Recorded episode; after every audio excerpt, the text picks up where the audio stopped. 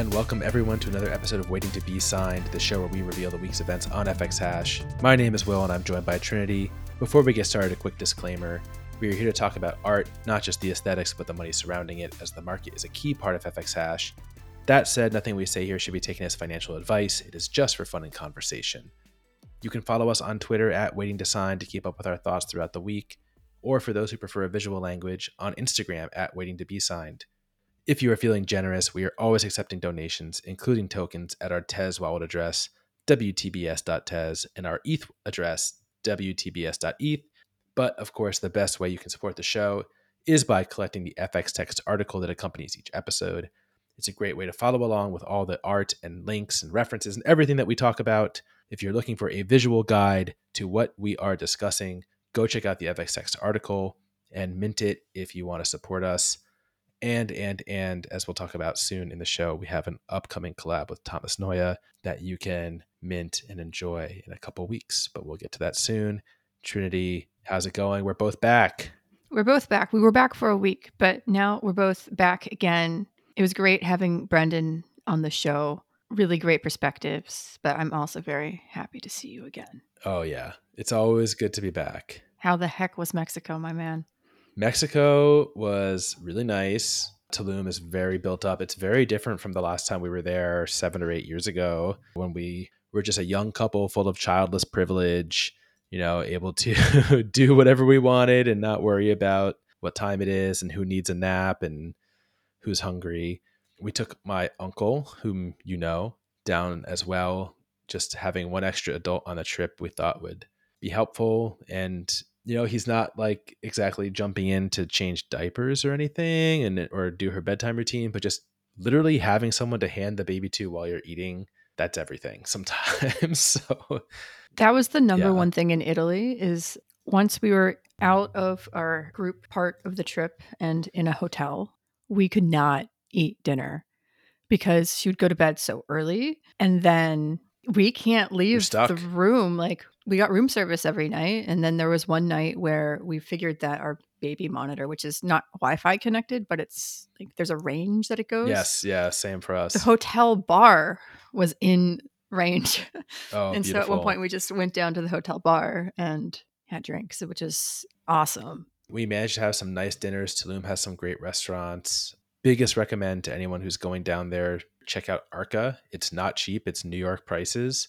Actually, like a lot of the places we ate were New York prices. It was surprising considering it was Mexico, but I guess that's just a sign of how built up the city is now. It makes sense. One of my coworkers during COVID, he just went to Tulum for six months and worked from there. So I Yeah. guess it's just the uh, is that gentrification? I guess. I mean, if you're living there, I'm sure you can get by in a more inexpensive fashion. But also, my uncle, like every morning, he was like, so he's he's kind of like a boomer. He's like a younger boomer, and man, he is like not interested in trying the local cuisine. He's like, I want to eat on the beach. So that meant going to a resort every morning. We stayed in an Airbnb, which was nice, but every morning he was like, let's go to one of these resorts and eat. It's like $22 pancakes, you know, $8 coffee. I mean, it's like by Mexico standards, really expensive when you're traveling that way. But at the same time, with a baby, it was like, okay, I don't have to really worry. Like things here are really clean and we want to be able to feed her off the plate. You know, she's over one now, so she's eating a lot of food and you don't want to have to second guess necessarily the cleanliness of the kitchen and things like that.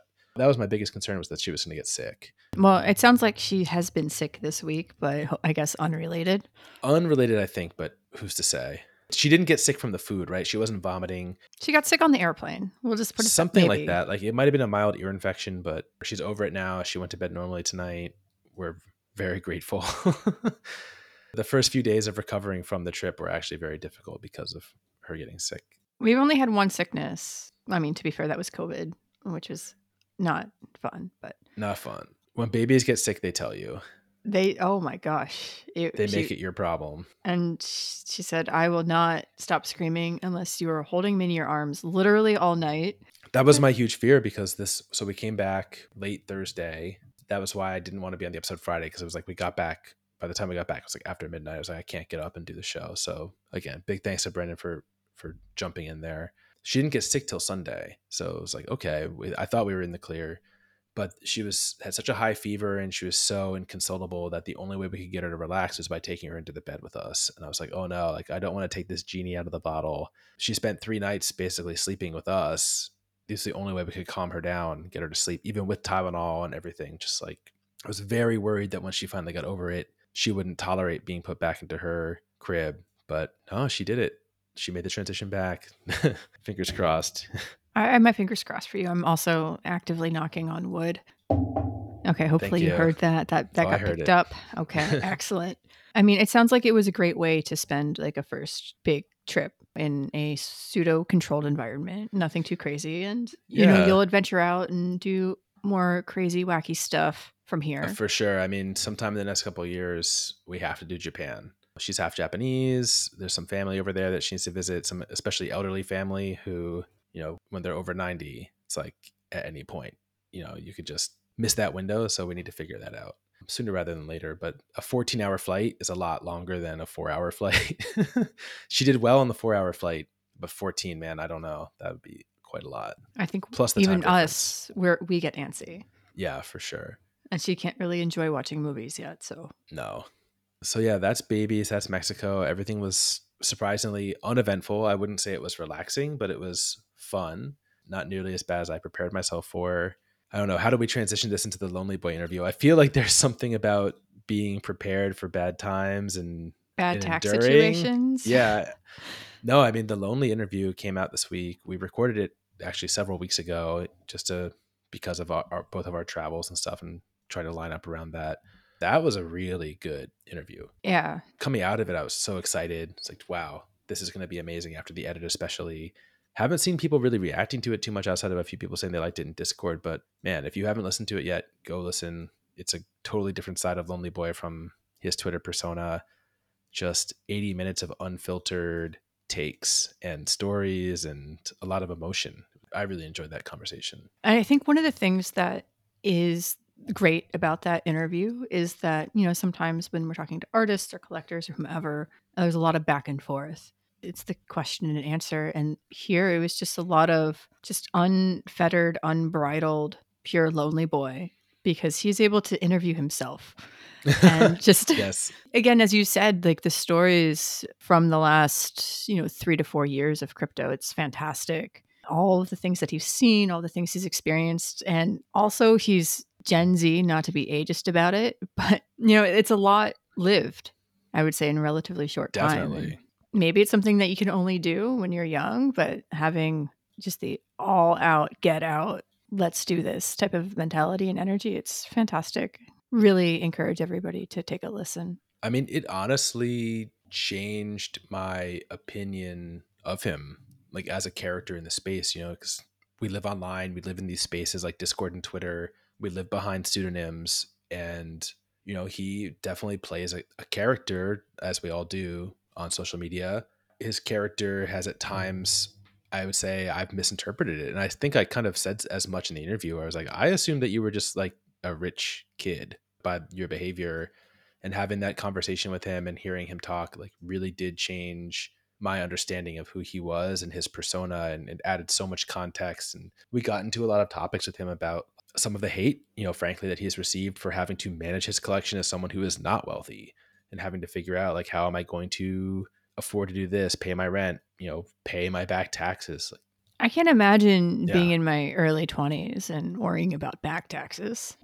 that's another theme for 2023 you know the last time i was here i said this is going to be the year that art becomes a hobby again it also sounds like this is going to be a year where everyone learns about taxes again it's more and more sounding like a lot of people and you know judging by a lot of the liquidations going on i have to assume some of that is tax related too people are running the numbers and realizing maybe they owe stuff and that sucks especially considering how down the markets are But also, if you owe stuff, that means that you profited. Great. So it's two Paper sides of the coin. Paper Yeah. profits. Like you just needed to take some out of those profits. I'm still regretting my, well, regretting having made a dragon sale in 2022 versus 2023 because now I have to worry about it. yeah But I guess it's fine because it's also the same year that Luna tanked and went to zero. So they should I- cancel themselves out it should cancel itself Yeah. have you not done so. this yet? Have you not? No, I still have not got- yet done my got, What, a week and a half. You got to do this, Trinity. Yeah, I'll, I'll get on it right now. It's the conversation of do I try to do this myself or do we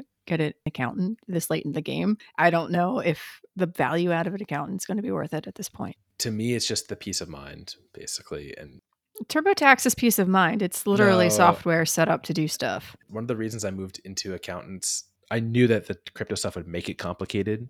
So I wanted to get an accountant before I even started selling and realizing gains or losses. But two, like TurboTax for whatever reason would just like generate these forms for me that I just didn't need. Like something happened somewhere along the line where TurboTax thought I owned a business and it kept serving me these forms. It's like I've never owned a business. Every year I'd have to basically manually delete these forms and like go to like TurboTax FAQs and try to figure out like go to the little chat bot like why is it telling me I need this? It's asking me what my business address is. I've never had a business and I could not get it to just reconcile like my life with the software. And my life is very simple before crypto. It was literally just like a W two and that's it. I mean, is that where we should we incorporate, become an LLC? Um, you know what? Let's see how the token sale goes. Okay. that's a good transition, I think. Yeah, I mean, Trinity, what do you want to say about this collab that we've kind of been plugging off and on since the Thomas Noya interview? First of all, it's coming soon, as you will learn on Twitter. Less than two weeks from when this episode airs. We're aiming for some time after NFT NYC. And the second thing I would say is that is it our best yet? I think so. It's very different. It's very high concept, right? I mean, this is like it's art. It's l- actually art. Not that our other ones weren't art. They were also No. logo projects. They were It's all, all art. art. Everything except the ones that I made were art. Those are art too, man. they're, You're an they're the artist. bare bones definition.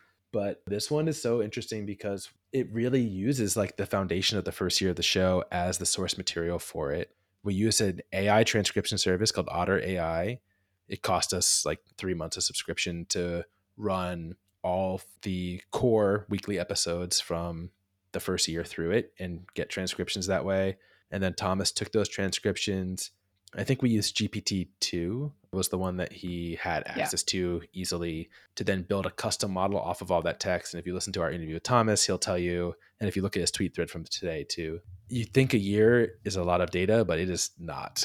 it was it's not a lot, but that's what makes it fun and novel. Is like because you get a lot of weird stuff out of the model when it doesn't have sufficient data. it's actually been a, a true collaboration in that sense where it's not just you know thomas's innate knowledge and like and use of the, these ai models and understanding how to leverage them and putting in the code. It's also the the hours of transcriptions from all the episodes that have happened so far. And it's also been the manual curation of seeds and Yeah. um, phrases that go into the array that the project will be pulling from. And so it's been wacky for us to go in and just generate stuff and kind of pull out the best of the best and just we have a really fun discord chat going where we just share sh- things that are just crazy and wacky and that's also why there's been some nonsensical stuff on twitter recently Yes, yeah. I've been trying to tweet the the especially funny ones and also the ones that kind of feel like within the voice of the show. Like there's some that just feel like they don't belong on the show at all, but that's just kind of the f- hilarity of doing a model like this. But then there are some that feel like very close. And what's really funny is seeing the differences in I have to assume these are transcription errors from the AI. So like one string I found where instead of Jerez, it was like Gyrus, J A I R U S. Like so, it, there was must have been some thing where they just based on the way we were speaking, it just came up with a spelling for Jerez that was wrong. It's like I find those little mistakes to be really funny. it's hysterical and Yeah. you know the way it's done is like setting up like what's the first sentence of the phrase Yeah, or first word or The first, first three word, words. Yeah. yeah So we have like a couple thousand strings curated out of the model now. So there should, if there's any repetition, it'll be very infrequent across however many. We're still deciding is it going to be like 500 editions, 1,000 editions? Like what's the pricing going to be? But there's plenty of text in there. So you're probably almost certainly going to get something unique out of it. There's one that I just pulled up randomly, and it's very appropriate. And it's this week we had another really fun episode with Liam Egan, just plugging away, and we hit 13,000 listens, which is very appropriate for Liam Egan. Yeah, right. Uh, go big or go home. I would love it if one of our episodes ever got to 13,000 listens. I think we're approaching 50,000 total listens. Yeah, 44 580. So we're getting, you know, we're getting into that 50,000 range. Like that's pretty good. That's a lot of people who have listened to us talk. It's kind of hard to think about. It's all the milestones. Just remember when, when we hit 1,000, when we hit 10,000. That was a big one. I think we shouted out way back last year at some point. yeah, very exciting. And hey, you know, if you've been listening all this time, we haven't done a token in a while. If you haven't been donating, if you haven't been collecting the articles, if that's just not your thing, please be on the lookout for this token. This is basically our NPR fundraising drive, like our first big one in almost six months now since the Jerez poster project came out. So we have a lot of hopes and dreams tied to this project doing well and making us feel good about doing the show. So please consider collecting when it comes out. It's gonna be really cool. It'll be in the queue for you to play with ahead of time. Still figuring out sizing and pricing, but we want to make sure we get that right because it Yeah. would be horrifically embarrassing if we missed. well, it would be embarrassing because one, we misjudge the market, and two, because people don't want to support the show. So that would be a double embarrassment in that case. So we're hoping to avoid all that by having you all show up and collect this token. On the news side here, the only thing we really have is that NFT NYC is coming up this week. And we're going to try to do some stuff. I mean, I'm planning to attend some stuff. You're planning to attend some stuff. I know you're on solo baby duty right now, but what do you think you're going to be able to do for NFT NYC? Well, one thing I'm definitely going to be doing is on Wednesday at the uh, Proof of People setup, which is in Brooklyn, actually right around the corner from where we used to play Magic, and a really great brewery called Threes Brewery. Definitely go. I'll be a panelist on a panel that's been put together by Ozzy, who we all know and love, even though he's a cat, or maybe especially because he's a cat. From my understanding, the panel will be about the displaying of generative art and NFTs into the future. So it's really fascinating topic and I've never been on a panel before, so I'm looking forward to it. I figure it's just like a, a podcast, but I'm looking at a bunch of people instead of looking at Will's face right here in our podcasting software.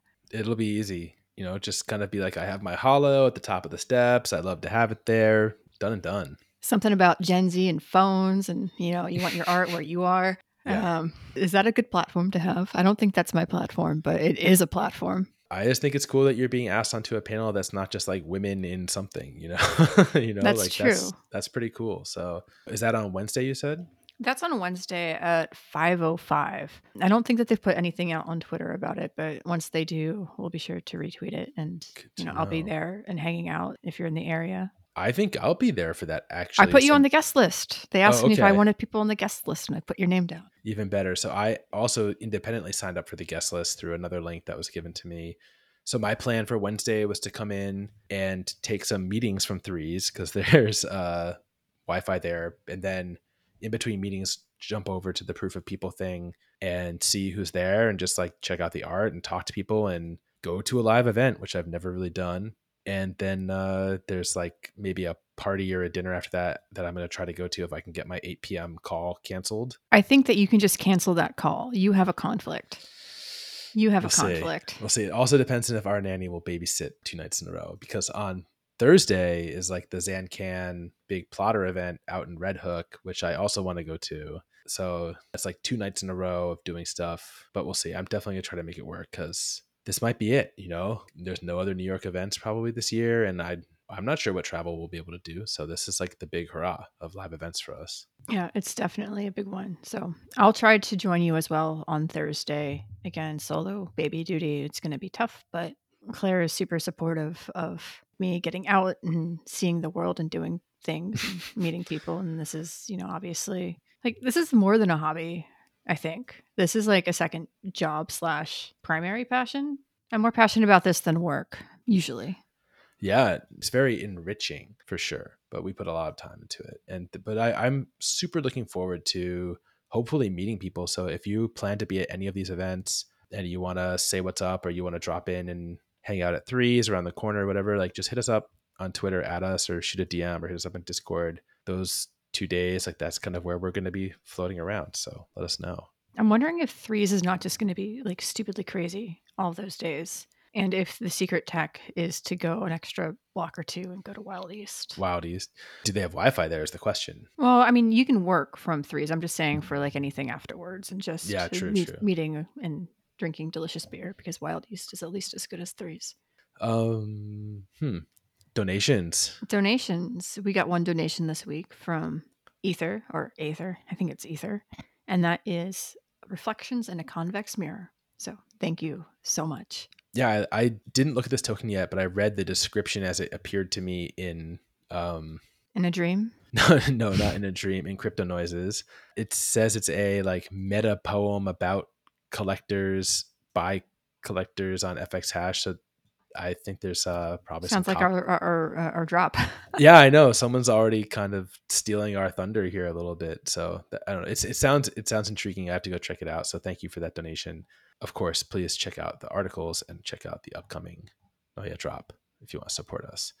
All right, topics and trends. The big news this week is a shift on FX Hash toward collector tools. Hell yeah. Artists, get out of the way. It's collector time. The big one that was delivered. Was it delivered since your recording with Yeah. Brendan? It came out unexpectedly. I mean, they'd been talking about it a little bit in Discord. A developer mentioned it in Discord right before Brendan and I started recording. And we were like, well, should we talk about this? Was this developer allowed to say that collection offers are coming out? But then, without any preamble, collection offers were there. I heard nothing about it. And it was just like, oh, this is a thing now. Yeah, it's a thing now. And uh, man, those collection offers are low. I'm not really seeing people come in at like 10% or 20% below floor. These are like, so far at at least, the week one meta of offers is go like 60, 70, 80% below floor. And at first I was like, who's accepting these? And then I looked at the sales feed and I was like, whoa, people are accepting these. It's kind of interesting to see. Like just today, a Punctuel went on offer. I don't know if it was a offer offer. It was like a collection, offer. I, I saw that collection offer in my set of offers. for like I said no, thank you. 179. There was another one was for 150. 150. I mean, geez, like a lot of stuff just going for like single digits or low double digits, things that you would assume would be going a lot higher. And on the one hand, it's like clearing out these floor pieces, right? Like it's kind of shaking out people who just have really weak hands. It's not like there's like waves and waves of people accepting these offers. But on the other hand, it's like, ooh, it's kind of scary, I guess, to see people willing to let go of these tokens so cheaply sometimes. is a sign of the times, which is really scary. It is an influx of in liquidity and excitement, and we've seen a ton more movement on the secondary and the primary. Honestly, I think. But it's also interesting to see how this affects some of the, the more illiquid projects that usually don't see a ton of movement. The one that came to mind was Hardin by MJ Lindo. The floor has gone up, it's gone down. Um, as of even just a month or two ago, it was in the 120s or so and multiple offers were accepted today for 30 tes and Yeah. so it's really helpful for price discovery in that and from collectors we know too, right? Like from Mhm. Brendan, for example, who just co-hosted the show, was one of the people taking those offers. So it's like, that's where it's what's your perspective you know if you're somebody who minted hardin for however much it was it was two mint you you made back what like a 15x right well, not if you factor in USD. well if you're not mean, factoring in USD. you USD. might be doubling up, maybe a little less after fees. Here's one that just happened right before we started. So we're recording on Thursday night this week. A Lemon Princess by PressTube went for 16 tes. 16 tes on Lemon Princess. that's criminal i would have bought that yeah. But collection offers, they are risky in that sense that you're kind of opening yourself up to the entire collection. When it comes to Lemon Princess, I actually really only like the outputs that are like the thumbnail. I want to be a little bit choosy with that. That's the trade off, But right? at 15 tes, do you really yeah, I care. care to be that I care. I don't yeah, know. for certain projects, I really care. Okay. That was just very surprising to me. I think there's a lot more to come with support for collection offers. The notifications are minimal at best. The way that things are sorted, it's really hard. You can't see an, like the offers that are tied to a project. You have to actually go into your dashboard to do it. And also, it doesn't encourage you to accept the best offer. For example, if there are five offers on small skulls, you have to like scroll through, figure out which one is the highest one. I'm sure that some people have gotten burned. There's a lot of UI, UX work that can be done on this. I was noticing that too. It's like, why is it even showing me this offer for 12 tes when there's an offer for 15 tes there? Yeah. And why, would I go to the project page, does it not show me that there are global offers on this project in the tab called offers, which is weird. But I think a lot of that stuff is coming. A lot of that stuff should just be like very cosmetic changes. It shouldn't require big changes to the contract or anything. No, it's just making sure that it's pulled up anywhere. And I'm actually, I would like to applaud FX Hash for putting this out. is not a band aid fix. It's something that's like desperately needed for liquidity in these really dark times, if you will. Mm-hmm, definitely. And it's test and learn. You know, you're putting something out, you're learning a lot about what people need from them using it. And so you're able to then iterate really quickly. That's something that we saw with params, right? It could have been a bigger slash better release. There were some issues, but they've already adjusted and fixed a lot of those issues, which is kudos for sure. The other projects that stood out to me earlier today, two different chaos research went for 90 tes. What's the floor on chaos research? Let's pull it up. 149. 149. I mean, it's a project that's fallen a lot, but I'm just thinking back to it literally came out like Christmas 2021. This was like Alluvium's first big project on the platform. I know that you went big on it. You really enjoyed that piece a lot. It was one of my big first like risky flip attempts. I saw the piece come out. I thought it was very cool. At the time, it was definitely singular. Like there was nothing that looked like it on the platform.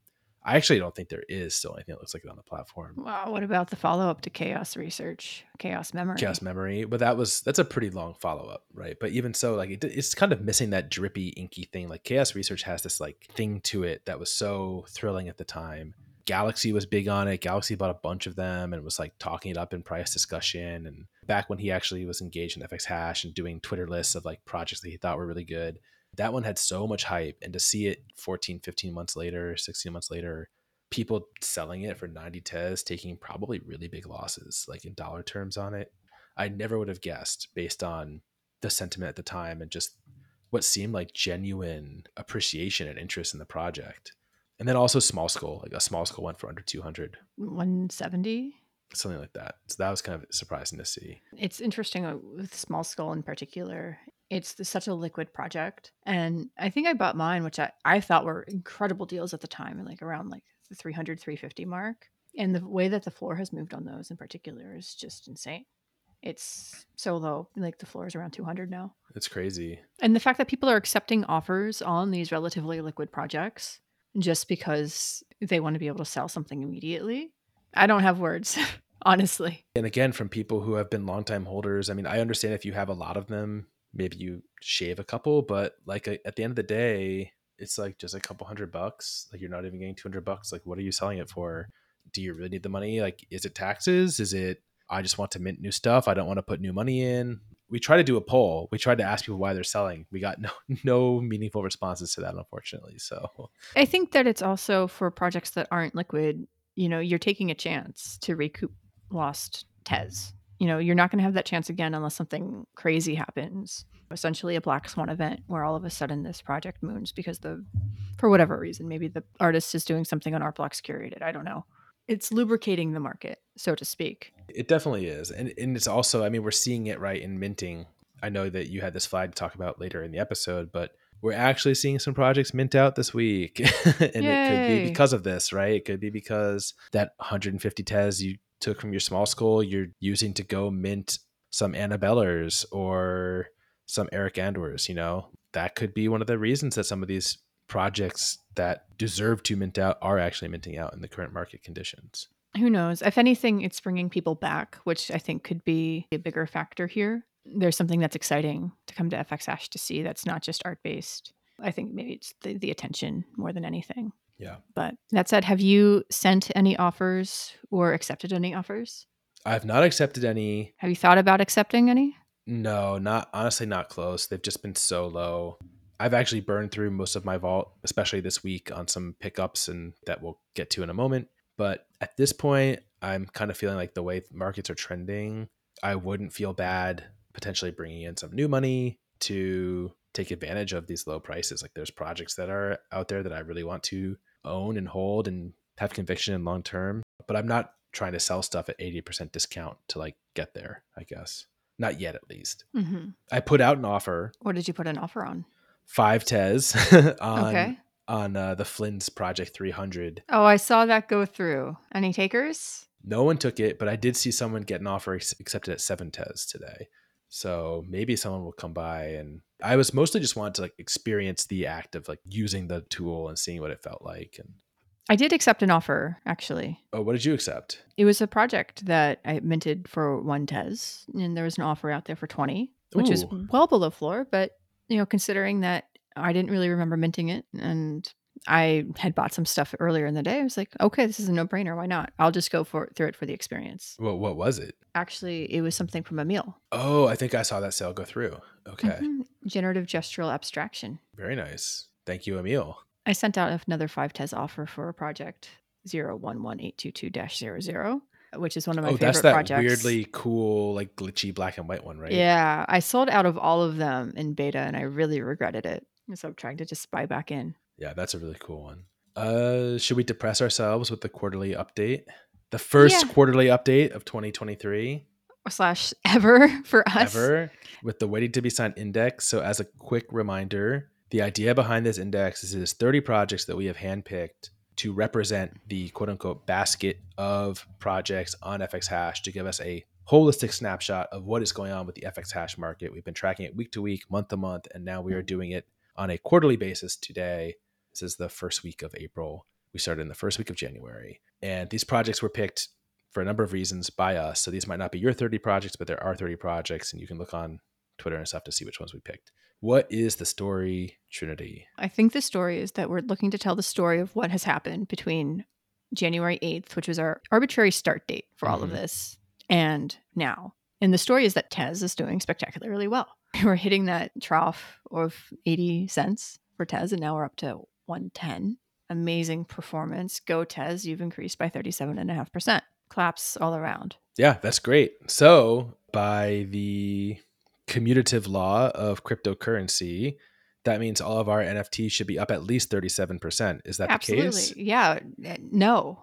No. no. It's not okay, so what happened? Well, if we're looking at TES prices, everything is down 31%. And if we're looking at USD valuation, which is probably the more depressing number given how much TES increased, we're down 5.5% for the index. so, barely treading water, despite crypto net going up quite a bit. Yes. And everything is tanked in tes value. so half of kind of the initial thesis in January, February, Tez was at an all-time low or close to it. We had seen across 2022 Tez going down in value, but USD floors sustaining for the most part ish as Tez dropped because Tez floors would go up. And so it was like, oh, this is interesting. As Tez gets cheaper, people are buying Tez and they're willing to like continue to buy these projects as if their USD value is not really being affected. So inversely, as TES goes up in price, we would expect the TES floor to come down, but the USD prices to kind of stay the same or should track with the USD price of TES. But that's not what happened. We had the TES prices go down, but we just didn't have that that USD floor go up. It was working until February. So we were good for like 4 to 6 weeks, but then after that it's just kind of been like the wheels have really come off and it's hard to say exactly why. I think it's also fair to say that it would make sense if the value lags quite a bit because the crypto market, it just does whatever it does. Like the price of Tez lags the price of Ethereum, whatever, ETH. So I assume that the price of art will lag further because you have to get the entire market, which is made up of many actors, but fewer actors than the crypto market, and people making qualitative decisions it's going to take a little bit longer to respond. That's one particular look at it, right? Yeah. And of course, like there's so many confounding factors. There's so many reasons that we can say, like, well, floors would be higher if it wasn't for taxes or, you know, people who need liquidity for real life events. Like there's all these reasons that people can be flooring stuff or getting worried or just sentiment in general. People are worried about incoming enforcement actions by the US government, banking crises, Yeah. impending recession. There's a ton of reasons to attribute this to, but at the end of the day, it doesn't really matter. Like what we're seeing is that things are down, and so all we can kind of focus on is like what do we still believe in, and do we view this as an opportunity or not? Yeah. So I don't know. Where are you sitting, Trinity? What do you think? Well, maybe let's take a look. So, for context, we have 30 projects on this index. Out of those 30 projects, all but four are down. Out of those, two of them, they're up 2%. So, that's treading water, right? Mhm, mhm. The only winner is defrag. You're looking in TES terms here. Okay. I'm so looking this- in tes terms. Yeah. Right. I like looking in tes terms because it's uh, more dramatic. For sure. So yeah, defrag is up 35% in TES terms, up 86% in USD. It has completely bucked the trend of the rest of the index. And it's kind of hard to know why. I mean, it's an animated project. It's by an artist that the community has kind of a love hate relationship with, who isn't even really releasing stuff that frequently on FX Hash or elsewhere. Honestly, like what has Toxie done recently? I'm not really sure. He's not even on Twitter. Yeah, but he's not even on Twitter. Like he's on Mastodon or some shit. So I don't even know what he's up to. But this project is up, and I think it's just basically because of a few floor sweeps. We bought some. Yeah, we bought some, and but we bought them way below floor. It. I bought mine for 150. That's it, right? It went from 222 tes to 300 tes. It's actually net up listed. It went up from 27 listed to 30 listed, but that floor is it's a big move just in uh, percentages. Kind of an interesting, weird case. It is. I don't know what to say about it. It's just. It is what it is. It's just an outlier. I mean, the other ones that did well, Loom, up 12.5% in TES, up 55% in USD. Tick by Roxanne, up just barely in TES, 2.4%, but up 40% in USD. And Hollow, which was swept recently ish, up 1.69%, very nice. In TES, up 40% in USD. And that's kind of it in terms of big winners on the chart. What does this tell you about these projects? Are these projects that have long term stability or at least quarterly stability? Are they safe bets at this point because they're not suffering from the volatility that the other projects have seen? Do you want to be owning these projects or do you want to be buying these projects given that, that, now they have a track record? I guess given all the red on the chart the fact that these have at least sustained or gone up it feels good. But also i think the thing that we've learned this quarter is that it just takes one or two sales one or two listings to so dramatically impact these numbers. Even just right before the episode i was updating some stuff and it was like wow someone delisted and it moved a project by 10% so I don't know if I feel so confident to say like I mean most of these, all of these are projects I really like. Like Defrag, I own multiple. Tick, I own multiple. I'm trying to get more. Hollow, I have my one. If if it was cheaper, I'd probably be trying to get another. But three thousand is a lot. you know, these are all projects I do personally believe in. I guess if I were looking to deploy some TES, I'd be looking at some of the stuff that's really down or I'd be second guessing why we have them on the index in the first place if, if we think they're going to be down and stay down. You know what I mean? That's a very fair point. This index was picked at a point in time where the markets were high. It was at the peak of tes prices at the very least. And so it was kind of a, a product of early January 2023. But I think that only goes for a couple of these projects. I think there's a larger set that, you know, have been pretty steady as grails since the very beginning, or at least sure. as long as they've been around even projects right like RGB is down 20% in TES but still up 10% in USD. It's considered a staple on the platform. It's actually outperforming projects. It's not outperforming TES, but it's outperforming most of the projects in the list. You know, Garden Monoliths is basically flat in USD terms from the start of the year. Yeah. Some of the bigger projects are at least kind of like holding their value, but they're just not competing with just like holding TES. Maybe that is like the inverse of the cycle that we saw during the bull market people were kind of putting their profits into pro- into NFTs. So maybe in the bear market, people are trading out of NFTs to just hold these cryptocurrencies instead. So maybe it's then a good time to look at the the projects that have really gone down over the last quarter. Most notably, the biggest loss is with Grapheme. One of my favorites. It's There's so actually a see. really great one on the floor right now. It's super rare. Oh, really? I need to go look. It's a 2% color palette basalt. I've been thinking Ooh. about it, but Maybe you put in an offer though, because if the floor is 225 right now, I bet you can get it way lower. That floor is down 62.5% since January in TES, 48.5% in USD.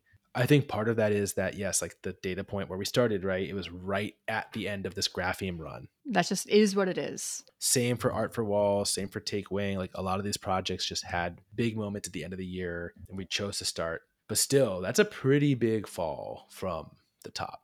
Yes. For all of those projects. It is. I've taken advantage. Like we both gotten some take wings in the last couple weeks, right? So I think we both view this as an opportunity to some extent. It definitely is, and I think even for art for walls and public spaces, the floor project, uh, which is currently a thousand tes, it's one of the blank previews. Mm-hmm. But you have to see what Ana Lucia is doing, and you have to love what she's doing. You know, she hasn't done a lot recently, at least within the generative art space that is within the purview of stuff that people in FX Hash pay attention to. right. Sorry, that was really roundabout way of saying something, but you know, it's still a, an opportunity. It's just been a kind of a cascading floor at this point, and you know, it's a really small edition project. There are only 144 of them. It's something that could take off at any point. It just takes like three to four sales for it to all of a sudden be in the green. Yeah. And then at that point, it's three to four sales collected and held. It's people who are going to wait for the next leg up, probably in order to take profits. We assume, yeah. Yeah. Well, we assume. Um, the tender pass is, I think, the other really big outlier here. Yeah, kind of surprising. There's a thousand tender passes. There's definitely not 1,000 individual people in tender. So I guess for the same reason that small skulls might be something where if you are heavily invested in the project or in the community and you want to get some liquidity, it's a thing that at least for a while was fairly liquid to Mhm. sell. But I guess we've gotten to the point now where more people are listing than there is appetite to join, or maybe the circle of people who want to join Tender have already joined. I'm not sure if the broader community at this point, maybe people are not watching like hawks waiting for these things to drop down because mostly when they get bought, they're being bought by current tenders, what I've noticed. Yeah, and I think that's just a sign of people who are in tender really believing in it, especially if you only have one or two and you're looking to be a long term holder. It makes perfect sense. Yeah. I'm wondering if part of the movement on these, because it actually has changed quite a bit in listing. It's went from 29 listed to 47 listed, which, you know, that's a decent number. It's an increase a of lot. 62%. I guess we'll have to see if that holds if and when more tender collaborations are being announced because i know that that for many people is going to be part of the, major value add for being in tender and the Discord. the know? discord is the number one thing i think i think it's the community but i also understand that this is a financial decision But at this point, at 380 TES, to get into such an excellent community, if you've been on the fence, like you can probably even get some lower on offers. Just jump in, see what the Discord is like at, at that price. And if you don't like it, you can probably get out and break even. It's fun in there. We, we enjoy it.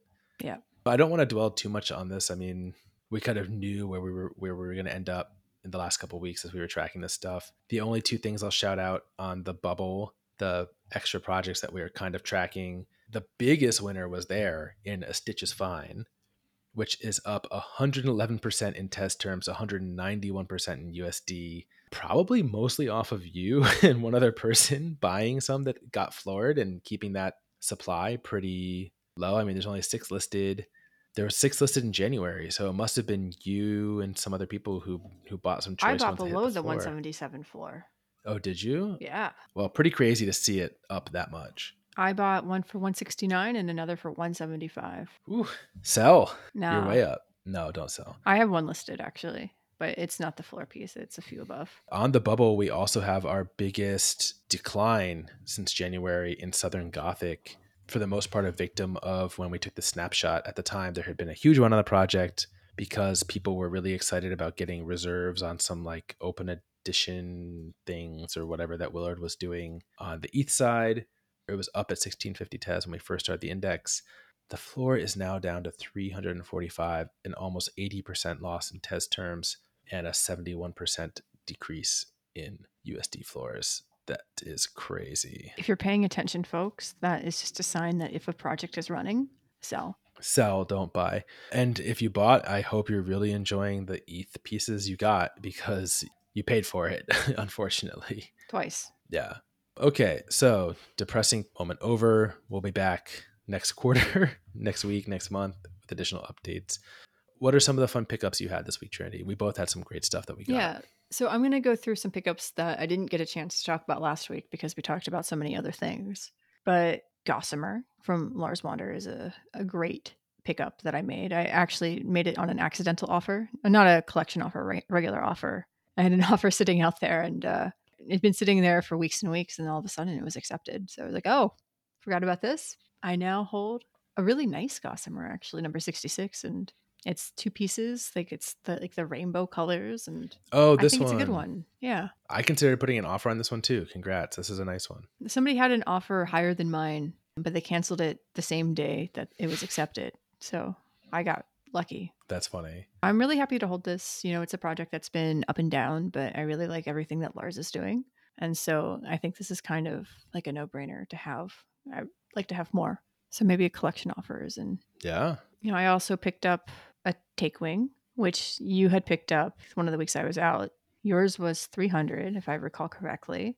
And this one was floored for 199. It's a really nice, vibrant red one. that just is like on fire. Absolutely. And I love everything that Melissa does. And, you know, when the f- current floor is 500, it felt like a really good buy. That's crazy. Yeah, I got mine for two ninety nine. Yours is super nice. Wow, congrats. Great pickup. The other really big pickup that I had this week was a punked weld for 300 tes. This is one of the top tier rarity punks. It has not just a horizon, it has one, two, three, four, five horizons in it, uh, multi tier. Well, it looks like a little bit like a cactus based off of the Twitter thread that we had going earlier this year. Or someone holding like a laptop. A very tall how I see- laptop. It's like Yes. a weird 1980s laptop. I'll go with cactus. But it was like uh, just a couple above floor at the time. It was an insane listing. I know that you wanted it, right? I could have beaten you because I was up. I saw this one listed at like three or four in the morning on one of the nights that the baby was sick, and she was fussing in the bed. She was really hot from fever. I was getting up to make her some cool like milk to drink to kind of cool her down, and um, I'm scrolling Discord on my phone. I saw this pop up, and I was like, "Holy shit! Like this is an insane punked. I can't believe someone's trying to get rid of it at this price." I should just go buy it right now. But I was like, no, the market's so bad. It'll be there at 7 or 8 a.m. when I'm like more awake and I get- can go to the computer. Like, I should just get back to sleep, feed this baby. By the time I log in, it was like you had smashed it. I mean, this is not a, Horizon Trinity. This I is a, not. a banded. This is a 4.4% background banded true, which, by the way, I'm just seeing here that they incorporated searching by features. You can click in the features here and like find background banded true like immediately just from there, which is really cool actually. Some of these ones that look like horizons actually just are banded. And some of them don't even look like they're banded at all. But yours has this very nice colorful banding to it. I mean, it is not to gas you up, but it's like probably one of the better ones in the series. I think it's rarity ranked number five based off of tender. I mean, I'm surprised that it lasted from 3 a.m. till 7 a.m. when I bought it. I was again changing the baby. And then as soon as that finished, I was like, ran to my laptop, opened it up because it, it just felt like it would be impossible that it was still available. Babies are the alpha. Babies you are know? the alpha. you know, you're up at all hours of the day, just able to check and be on top of things. So huge congrats on that one. I'm jealous. Thanks for not buying it. I put the tes to good use. So if I had right. bought that one, I wouldn't have had the tes for the other things I did this week. So What did you get this week? Do your pickups. so this week was about physical stuff for me. And it started with a plotter piece that I bought on Object from Threesfold, who you'll probably remember from the uh, generative postcard project, which I think for both of us is probably some of the earliest, if not the first, like physical pieces we've ever obtained through. I got it in the mail. I still have Yeah. it here on my desk. It was a great use of 10 tes or whatever it was at the time to get someone mailing you a little plottable postcard from Europe. Like just such a cool piece. So of course we follow Threesfold on Twitter, and they have been putting out Insane. insane pieces. But I never noticed them like selling them, right? It was always just like cool videos of these amazing pens ma- making these like insanely topographical, like amazing depth, awesome colors, just everything about these plotter pieces. They look unreal. Like they don't look like plotter pieces. When I click through to object finally to check them out, and they're like barely more than 100 tes. It's like 110 tes shipped Wow. for a piece. I'm like, oh my God, like I'm just gonna buy one of these. Like these are insane. So I have one of those coming. I'll send you a link so we can put it in the notes, but when it gets here, I'll post pictures of it, of course. Definitely. And then the other crazy thing, huge benefit, honestly, of being in tender this week. Marcel Schwittlick, who, if you listen to Arbitrarily Deterministic, I'm sure you've heard this name a lot. We haven't had really occasion to talk about him as much on the, on the show here, but he's another artist who makes a ton of awesome plottable stuff. It's generative, but he doesn't do it like on FX Hash. He's more about I think everything he does comes with a physical component. Like it's always physical plus NFT. And he made this piece called Octet, and you can see some cool videos of the whole performance. It was like a three day performance with all these different plotters, these vintage plotters he had, all these wires. He's like playing music, and the plotters are kind of composing the plots along with this, I guess, music that he's improvising. And if you were in tender, you could bid on it or submit offers on Object to get one of the 60 pieces that he made as part of this performance. And so I actually scored two of them because I've been wanting some physicals from Marcel for a long time. And I thought they were well out of my reach. The verse ones all went for like 500 plus dollars when they did his plotter pieces. I got two at 130 tes each. I still have to pay shipping, But I'm super excited. And it's part of the performance, which is really cool. Uh, the, the, the, the video is amazing. Very excited for these and just grateful because uh, the way that they structured it was if you put in an offer over 100 TES and you had a tender pass in the wallet, that was like going to be the first pass of who they accepted. So there were some people who I think were in the top 60 offers who did not have tender passes and they got passed over. So random utility of being Worth tender. the is like- 380 TES tender floor. I mean, honestly, if you consider how much the verse pieces cost, it actually was well worth it right there. You basically pay for it yourself. I actually don't know which two I got. We're going to find out early next week. They're going to like lottery off the pieces. So I'll see which two I'm getting. And then the third thing I picked up this week was a Fuga Tientas on verse, the Alejandro piece. I actually accepted an offer on one of my two Jarvis pieces there. The one I minted, I didn't like as much as the one I bought. And so I sold one for like 95 and I was able to roll that into a Fuga. So happy to have one of those. Interesting. How was your offer experience uh, overall on Verse now that we also have that on FX Hash? It's different, you know, because Verse has KYC. So I found out about the offer in email, which is great. So I just checked my email and it said someone made a global offer. I accepted it on the one that I preferred to sell. And immediately it just said you have $95 in your account minus whatever the royalties were, right? in the fees. So I had just enough to go get one of the floor pieces. So you bought one. You of- didn't get one on offer because that would have been no, no, no. I sold on offer and then I just bought off the floor. Okay, It was a piece that I really liked and it was like, uh, I'm not going to nickel and dime here. well, that's fun. Yeah. Great week for both of yeah. us. D- Does that also have a physical component, or can you get one? I was asking Alejandro about it, so not yet.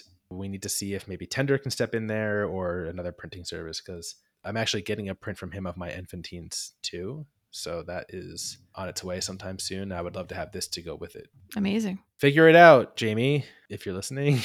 Oh, he's listening. he hates physical stuff, so I'm sure he hates this whole segment about me collecting physical stuff. Meanwhile, the entirety of Verse, it's just physical piece after physical piece Physical pieces, on the wall, yeah. which actually is really amazing. Thinking about the, Yeah. the panel for next week. Definitely. So those were our pickups. What about projects this week? I mean, technically Octet came out this week, but you know, whatever. It's not an FX hash piece, so we don't care. I mean, we care, but not for the purpose of this segment. my favorite then was Let Me Fall by Eric Andwer. Andwer. It's been a long time ish since the last Eric piece. Oh, actually, I guess maybe not. I mean, he did that piece called Tempe, Arizona back in February, so not too long ago. But it really wasn't my favorite of his work, you know, kind of like the tree motif. It's no Grian or Brosser. Yeah. I know you still love Brosser a lot, but this to me, Let Me Fall, at its core, it feels like what I want from generative art. What do you want from generative art? I want pieces that feel that they kind of emerge from nothing or they just like emerge from the rules.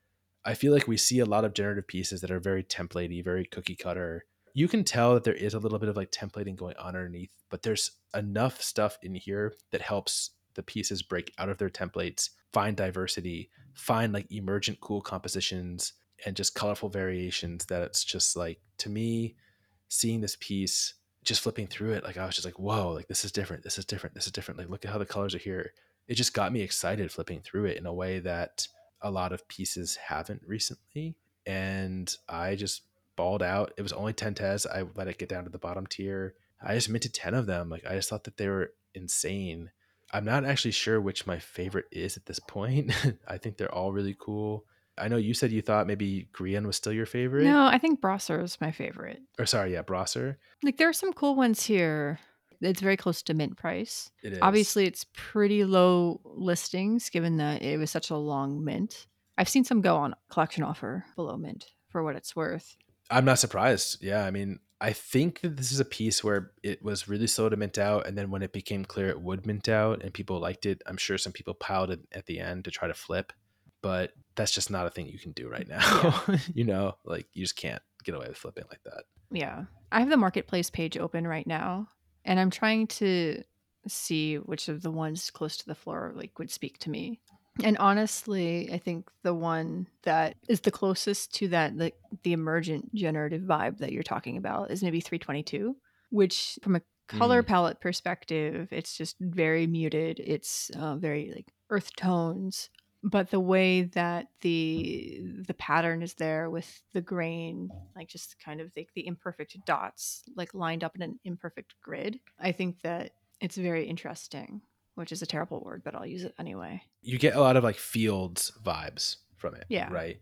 Another Eric out there making cool stuff. And I, and I think maybe that's one of the things like looking a little higher up and not, it's not that much higher up, but like at 16 and a half TES, number 130, this Mhm. composition just feels so unplanned to me. It feels like the code found its way to this in like a really novel, just random, yeah i see what you happy mean accident kind of way. because there, there's some parts of it that are a little bit fuzzier like and like the top parts and then like there's Yeah. those really strict more robust banded lines closer to the bottom just kind of like looking at the structure of it feels closer to like a tick or a bingo, Mhm. right? Whereas like the one you just called out feels closer to like an Eric Swan piece. And to me, that's what makes this so cool is like there are some that are really narrow, some that have really well defined shapes, some where the shapes are just entirely emergent and seem to follow no rules. I mean, the ones that I like the least are the ones that kind of incorporate the little like stars the one on the very floor here that has like the yeah the little heart and the little spiral and the star in it. I'm not sure what was going on with those inclusions and like what the purpose of them were. Maybe it plays into the theme a little bit, but to me they kind of detract. Like I think this project was plenty plenty good without forcing these little design elements into them. But for the most part they don't happen. Yeah. I think it's risky enough that I would be hesitant to put a collection offer out just for that particular reason. But it is an amazing project. I think that it would have been awesome to see this at 1500 pieces. You know, Yeah. Pull that Liam Egan. Yeah. I just think it's a great project. I'm probably going to continue to buy something like this. Could be like my 2023 sediments, you know? That's uh, big talk coming from you. I'll be sure to not sell them to you because you don't want to buy the ones that I have. Oh, the sediments? Yeah. I don't have any more sediments, but I tried very hard to make sediments happen. It, it didn't happen. So this year I'll be pushing Let Me Falls instead. but it's good to see other people really like them. You know, it was a slow mint, and I do believe most of the people who minted them minted them because they thought they were legitimately great. yeah, and that helped generate the momentum to get it minted out for sure. Mhm. And you know, if it hadn't minted out, I would think that would be another really bad signal for the primary performance on all of this, I was very worried. especially as we go into releasing a collaboration project. Yeah, it's obviously. oh it's my worrying. god, I'm terrified. But you had a cool project this week that you have in your favorites, and you have a kind of a story, a personalish story behind it. So I, I want to hear what Trinity you have to say about your favorite this week. All right. So my favorite this week is uh, nearest neighbor 22.10.19. I don't know. There's a bunch of numbers at the end. Dot PNG. For me, this is really about the artist more than the art, and it's by Morgan Higby Flowers, who is somebody that I went to high school with, and it makes sense that he's releasing awesome, cool art. This project is um, kind of a glitched out version of some of the digital art that he uh, releases on Object. He came across my Twitter feed a couple of weeks ago, and I was like, "Wow, this guy! I forgot about him." It makes sense that he's releasing art because his parents were the art teachers at my high school.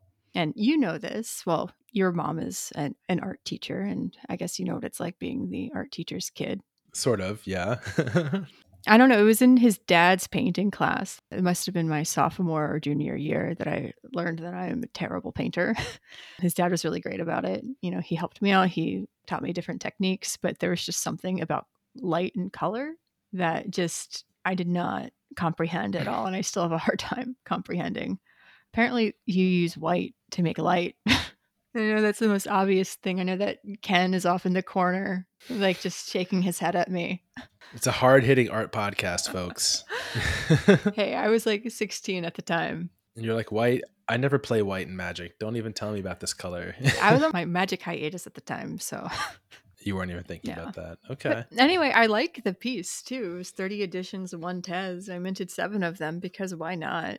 Blast from the yeah, past. it's, it's cool. And that's such an interesting coincidence. And I was really sorry to hear that you were not contemporary with this artist because I would have loved to have them on the show just to hear them tell stories about knowing you in high school. But alas, We would probably know each other's names, but we weren't friends. We were maybe in like a club together at some point. But, Mm. you know, there's a two year age difference. So he's your contemporary. Why aren't you friends? Morgan, hit us up in the DMs if you have a memory of Trinity here. If you, all right, top projects. Pretty light week. But we have two here. I guess the biggest one was probably the Anna Beller surprise drop today, right? Yeah, that was a complete surprise drop. I've collected some Anna Beller work on Object, and I she's one of the few people I have in my Crypto Noises feed. So every time Mhm. she lists, I, I get something happening. Did you manage to mint these or were you AFK? I was AFK. I was in the car with the baby going to the climbing gym, which is a whole other yeah, fun that's awesome. experience. Doing laps while she's trying to sleep. Hey, can you turn the hip hop down? Uh, my baby's trying to sleep. Actually, when I went into the gym, it was complete silence, which was nice. And then just as she was falling asleep, they like started blaring J-pop of all genres. I don't know why. Yeah, I haven't heard. J-pop in years. Uh, she was not a fan. I bet. But Uh, anyway, yeah, I didn't mint this one either. It minted in like a couple blocks. It was like instantly gone. I feel like it got botted, I, and I, I don't think we've said that in a while. but there's a ton for sale right now, and I mean that in a good way. yeah. This was 200 editions, 10 tes, Anna's first drop on FX Hash. I don't actually think that she's a generative artist necessarily. I think a lot of her work on Object are like It's like paintings, digital and painting, sketches, and stuff that then she scans in or or does stuff. So this is an interesting turn from her. And Alejandro actually was the one who helped her get this coded up. I don't know if you would know that because he's not on the primary or the secondary or acknowledged in the description. But shout out to Alejandro for helping out with this one. it's related to her object worked definitely, right? I'm actually not super familiar. I mean, I know a lot of tenders love Anna's work, and I've jumped over and followed links, but I don't know. I really want to buy like if I'm going to buy a physical scan of a piece, like I want to get the physical with it. And so I've never like moved in on her stuff on Object, even though I do think it does look cool. I would say I've I've not really explored deep. So what what pieces do you connect this to, or in what way? Well, a lot of her pieces on object, they kind of follow a similar pattern, specifically like with the frame and then mm. items within the frame. I think that's really a big signature of, of a lot of the work that she's put out there, and we could always link to her object profile. But it's also very different because her pieces on object, they're very liquid. It's like very fluid. It's like piles of ink that aren't even like interacting like an oil spill, but it's just piles of ink on top of each other in a way, or very frequently. Mm. And so this piece has a ton of angularity, like the straight, rigid lines, but there's still that construct of the frame that really ties it into the work that she releases elsewhere. What is your take on this one here? Two shapes. Is this one that you're going to be watching? I mean, 68 have already sold. There's still 47 for sale. It's just under 2x mint on the floor.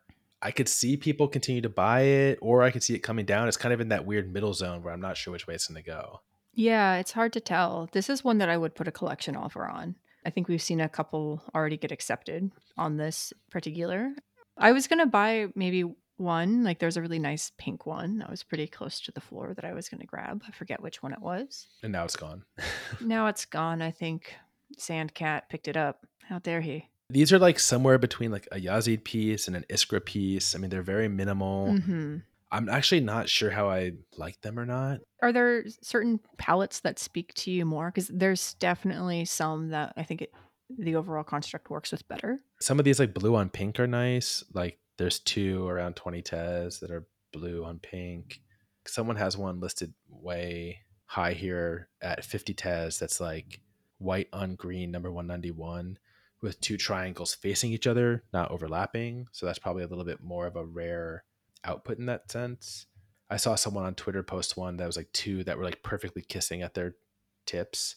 So I guess it's just kind of like finding ones that you see something that you enjoy hmm in. You know what this reminds me of a little bit? Clift. Yeah, definitely.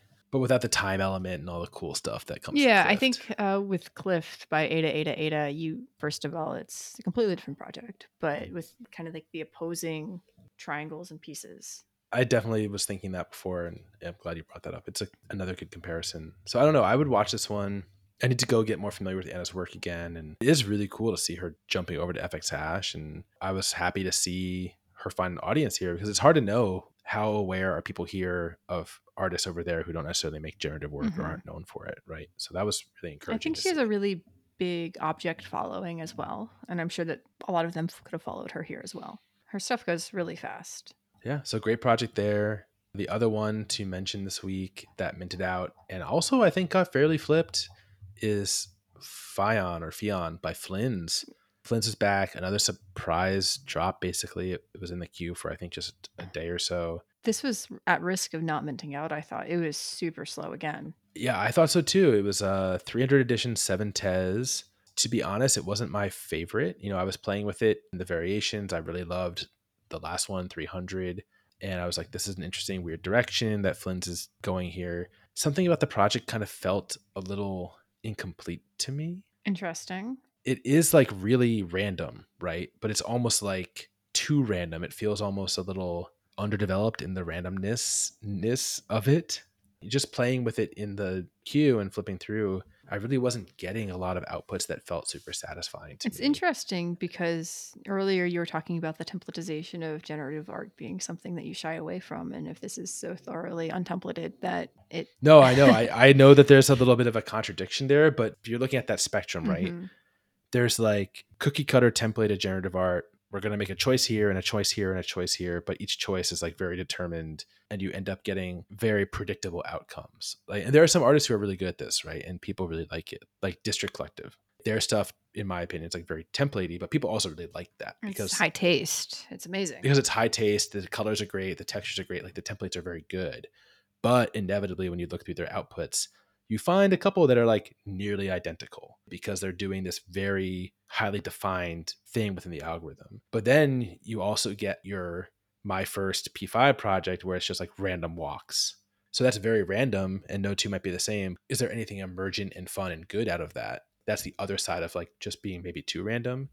And to me, this one, at least in the queue, felt like too random for me. Although looking through the number of outputs here, there are some that came out really nice. It actually reminds me a little bit of the Alluvium project, Oh, chaos research. Chaos Research, but some don't. Some just feel like kind of weird blobs. Interesting. I was going to go with an anti-flow comparison. Oh, I can see that too. but Yeah. maybe that's part Especially of the, Especially the, ones where the squares are more apparent. Uh-huh. Yeah. It really can go either way. Maybe it just needs time for it to grow on me. But I ended up not minting, even though I had the chance to. Collection offers. Collection offers, or maybe I'll just find some that really speak to me. I still am a big fan of Phlins and a big believer. Just this one, I I haven't found like my personal connection to it yet. It's also a really big deviation from a lot of the work that you love and that you've gotten printed. Yeah. You know, more of the uh, the kilt, Kari, Lind phase. The line work, The line yeah, just work, like yeah. the very hand drawn type of thing. But that's cool, right? Like I want to see artists like change and evolve. When I saw this piece, like my intuition was like, this is like a study in doing something new. That's why I say it didn't feel complete to me. It feels like Phlins experimenting in something new. It may be a new direction, but not a fully realized project yet. It's totally fair. But it minted out 300 editions. That's pretty impressive. The, the rate itself was slow, but it got there, which is more than we can say Got for there. many many projects. and it got some sales. It saw some action in the secondary, and I will watch it for sure and see if there's any that that look good to me. Yeah, Keep going, Phlins. We love your stuff. it's it's great work. Love to see you grow. Yeah. I mean, with that, maybe it's time to talk about some of the shout outs for projects that did not mint Yeah. out. But as I said last week, it's still available for you to love now. Lessons learned. I think maybe 50 TES is the new 500 TES. we have two projects here. One by Landlines called Suspension. That was a Params project. One by Chris McCully called Icarus. Each trying to go for a 50 tes price point. So very much an end of 2022 pricing paradigm here. Neither have minted out. So Suspension was 400 editions. There's 89 minted. Icarus 200 editions, only 15 minted. But notably, both projects still open, which is great to see that the artists haven't burned them because you could see a future where the market comes back and people find appreciation for these and want to mint them when Mhm. 50 isn't doesn't feel so insurmountable. Yeah. I mean, Landlines did go back and burn that one project, the textile one. They burned influence, Mm, but that was from a long time ago. Yeah. It's definitely, um, there's a market mismatch here. But I think that the pricing is probably in coordination with how much work was put into it. We've been seeing works in progress on this for a really long time. Granted, part of that really long time could have been due to the Param's delay. I will say to Landline's credit, he did a really good job getting out there and like promoting the piece and self curating some too, which is an interesting angle with a Params project, Mhm. right? At one point, it had stalled out and he started minting them and being like, here's one I just minted. Like, you can go and buy it and selling them at mint price. That's really clever. And that's something an artist couldn't do or, or near mint price. I see one he has listed right now for 60 Tez. So this is like that provenance thing, right? Like I'm the artist, I know the algorithm. I'm going to make some really cool ones, put them on my social media, highlight what makes this project special, and then you get to buy one from me at or near the mint price and it's like one that I made, it's memorialized there on the blockchain. That is just like a really cool thing that you couldn't do until Params was introduced. That's a really great point. I hadn't really thought about it, but in that way, I don't know if we'd really run into many market situations where that would be relevant, but you're absolutely right. And I think we saw Heavy do some of that with his project last week as well. Oh, did he? I didn't notice that. Mhm. You're too busy on the beach. I didn't even bring my computer. I was so disconnected last week. It's nice. I think it's always a little bit scary when you disconnect like that because it's like, oh, do I want to reconnect? It makes you think scary things. Like, what if we didn't make the podcast anymore? you know, like, We'd have a lot more free Don't- time. but what do you think of suspension, Trinity? I mean, I was kind of like not super into it when I saw the previews. I'm kind of into the mints I'm seeing that people have made. Which mints are you more into? Like the ones that have a lot of the lines or the ones that are slightly more boxy, if it were? Because this is obviously, and we called this out at the time, similar to that one SDN project that came out a month or so Yeah. ago, Arrow. I put this into the category of things that are like really, really technically interesting and probably difficult to make work. But to me, this is like a code is the art versus like the final output is the art type of project Yeah. for me. I don't really care so much about the f- actual idea of floating buildings connected by wires. The pieces that I do like though are like number 60 here. I think this is a very cool variation that I am not seeing anyone else like come up with anything close to it. So seeing that type of output accomplished by someone who worked really hard with the parameters, like that's really cool to me. Number 56, just Number 56 too is such a wild one, right? It's just like a bunch of little disconnected like platform squares with one larger platform. so did you play with this one? No. Because it suffers from the loading time incredibly. Yeah. Which is another thing that put me off from it. I started playing with it in the queue and it was like 30 plus seconds sometimes to get the token to load. And then you make a tiny change and you're waiting another 30 seconds. At that point, you just let's roll one randomly.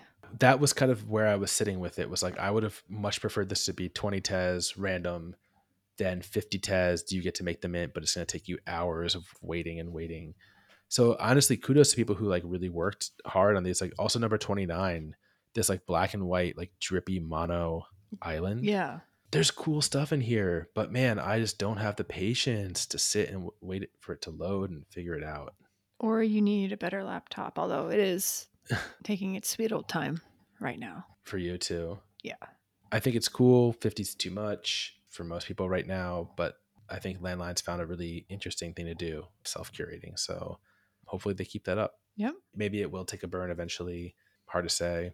But what do you think about the Chris piece? Just talk about that one briefly. I think it's really beautiful, to be honest. So it's Icarus and, you know, really playing on the theme of Icarus. The wealthy famous maxi guy. fall from the sky. Don't Yeah. go too close to the sun, Icarus. The wings and the ways that they're created out of these really disparate shapes and colors, but you still kind of get that effect. It's really beautiful. And I think the color work in here is also really beautiful it is. again i think it's something that it was a price mismatch completely based off of the market at the time but again we know that chris is working to be a full-time artist and you need to You gotta price your work, accordingly right? yeah absolutely And I understand, right? Like 200 tes, like this is a piece that is very tightly confined. You're always going to get this winged creature in there. So you can't just go, oh, I'll make this a thousand pieces and just do it for five tes, right? It just wouldn't work probably for a project like this. Every piece has this winged glider in it. So Yeah. I, I get the inclination to go lower on additions and go higher on price, but 50 is just so much right now. So much. yeah so we'll see if this gets burned or if this sees more mints over time it's interesting to see what chris is doing with pricing to be honest because obviously we had trust which sold out at 100 you know i think the floor is now around 20 or so Yeah. and then rebuild at 30 and that minted out pretty quickly With as well. huge secondary market action yeah. on that one. it seems like he's trying to find his fit in the market going up going down. But obviously the market itself is, has its own personality. It's not just the, what how is your work doing but is how is your work doing within the context of all of the other projects out there? Hard time to be a professional artist for sure. It's hard enough to make a project people want to collect, but then to have to nail the pricing like that and have to make a decision can I really afford to sell this for 20 tes when I want to get 50 tes? Like that's a really unfortunate position to be in. I mean, that's also why we have Dutch auctions, right? Yeah, true. So yeah, both of those are still open for mint. Go check them out. Trinity. So other than our collab, what are we looking ahead towards? What are we excited about? Well, you have one listed here, which was the new project by Protocell Labs, which is Yeah. I think just tagged generative art, not tagged FX hash yet. But this is a piece. Thank you for bringing it to the attention. Yeah, Protocell Labs doesn't release that often on FX Hash, but they release pretty cool stuff. They've donated some of their projects to us in the past. Um, Obscurum from back when, like February, Something like that. January. Tender icon. Tender Icon. It was a pretty solid hit on the platform.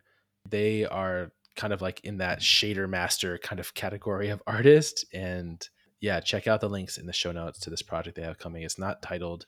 I'm pretty sure at some point they said it was going to be a params project or an FX hash project. Otherwise, I wouldn't have necessarily put it in here. But it feels like it's close. They've been tweeting a lot of different palettes and different compositions. Excited for this one. Hopefully, it's not like 50 tes though.